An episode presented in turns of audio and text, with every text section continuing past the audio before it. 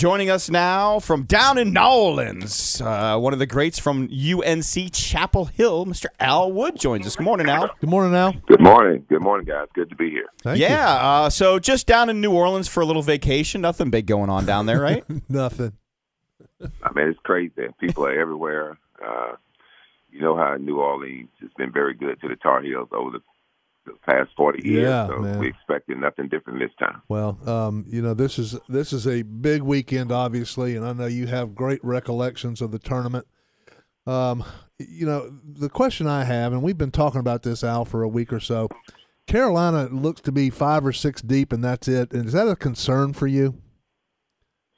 Well, I think it would normally be a concern if they were playing back-to-back games, Right. but because, but because they're not playing back-to-back games, That's a good point. and they've been doing about I, I would say five and a and a quarter deep for the last probably ten games or so, Right. and they've done very well. So I think the guys have their legs underneath them. They know how to pace themselves. So normally I would be concerned, but now I'm not as concerned. Well, I'm sure there's plenty of blue down there since all four teams are have blue in their color scheme. But uh, you know, when you start talking about the the uh, the fans, I mean, it just seems like that this has become a huge ticket, uh, especially for this particular game and.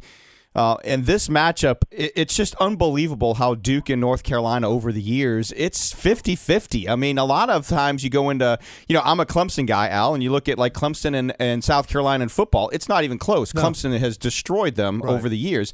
This one just seems like the exact opposite. It's like 50 50 across the board.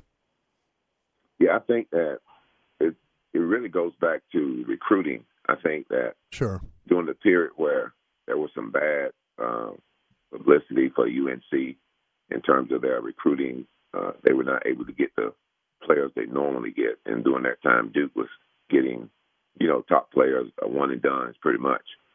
So I think they sort of um, took the lead on us a little bit there. But it, ever since Roy has uh, has been there, you know, from Kansas, I think that it went up and down because again, Roy is a great recruiter. He would get some of the top players, and then uh, K would get some of the top players. We would have a run. They would have a run, and I think it's been great for you know all the programs. The only disappointment in all of that is State hadn't joined the party. Right. We need NC State to join the party. That would be great. Wouldn't it though? Um, do you do you see? Um, well, well, the the point I wanted to make was, you know, I think last year, uh, going with what you're saying, I think the 500 thing. I think wasn't there a three point differential over the last hundred games or something like that, Al? I mean, it's insane how good this rivalry is. That's true. The point uh, total was only uh, within five points, Unbelievable. not five percentage, but just five points. Right. and also the wins they were within one. So again, we split during the regular season, so everything pretty much stayed pat. Again, it's just one of those deals where I mean, it, you can't make this up, man. This is just incredible Yes. that you could think that two teams, Yep. Virtually eight nine miles apart, uh, would have this type of record and have this type of impact in the NCAA over the past forty years. It's incredible. Al, when you start talking about uh, games like this, and we know there's it's pressure packed, it becomes amplified when it's Duke UNC, and somehow this is the first time that the two teams have ever played in the tournament, which makes no sense to me whatsoever that that's never happened. But from your perspective as as a basketball player, and and you know back in your day, we didn't have these monster stadiums and, and playing in football stadiums. I mean, how how does that affect you from a depth perception when you're shooting in a, in a game in such a expansive arena like they're going to be playing in? You're absolutely right.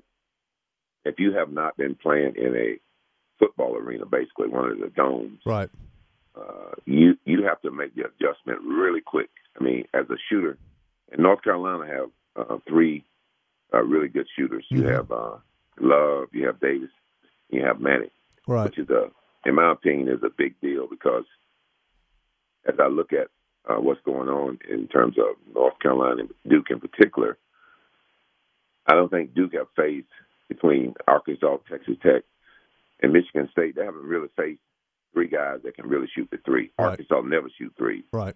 Uh, uh, Texas Tech, they couldn't really throw it in the ocean standing on the beach. I mean, from the three point line. And right. then you have um, You had uh, who was the other team? Arkansas, Texas Tech, and Michigan, Michigan State. State, yeah. They just they you know they attack the basket. So I think that it's going to be a big deal uh, as far as to, uh, shooters are concerned. And Duke has some really good three point shooting as well. But I think the team that could make the adjustment in the arena in terms of the depth perception the, the quickest will probably be the team that really uh, come out on top, as well as the team that has the fewest turnovers.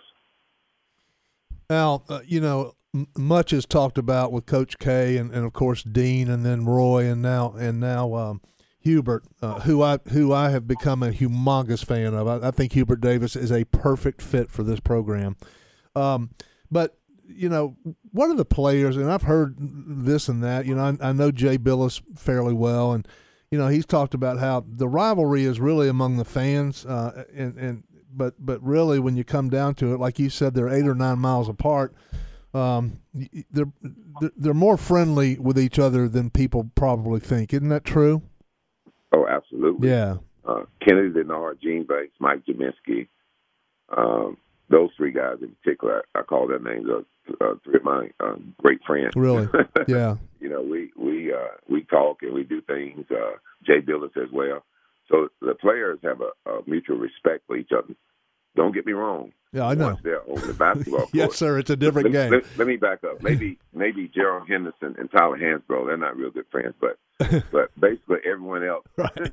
that's in this rivalry, they're pretty good friends. But on the basketball court, we're trying to really uh, take each other's head off. And but the fans, I think if if North Carolina knew that Duke was playing uh, a team from uh, the Taliban, they I think some of those from the Taliban.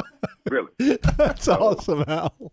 I mean, really, but uh, in terms of the the players, we don't feel that way. But the fans, the best thing that the fans are thinking, if we lose, we need for the other team to lose, no right, matter what. Right. We just need for the other team to lose. We don't we don't care about money coming into the ACC or right. The, team getting money from uh, winning the national championship. We just need the other team to lose. If the other team is, can lose, then we'll feel good about ourselves. Yeah. So that's just the way it is.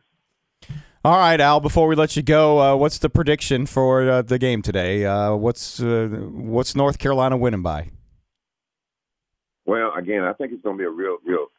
Hope, hopefully, it's not a dud. I mean, I want to Yeah. see a good game. Yeah. Yes, I want to see North Carolina win, but I really want to see a, a great basketball game. I mean, this would be something that would be truly historical uh, when you look back at it, thinking about the UCLA Houston Oh, game gosh, that yeah. Houston back in the day. Man. But I think North Carolina have to keep their turnovers into single digits, and Bacot needs to stay out of foul trouble, and North Carolina make 10 threes, and I think they'll win the game. All Well- right. Well, Al, we appreciate the time this morning. Have uh, have fun down there watching the game and and, and uh, checking it out. Looking forward to it. Thank you guys. Thank All right, you, thanks Al. a lot.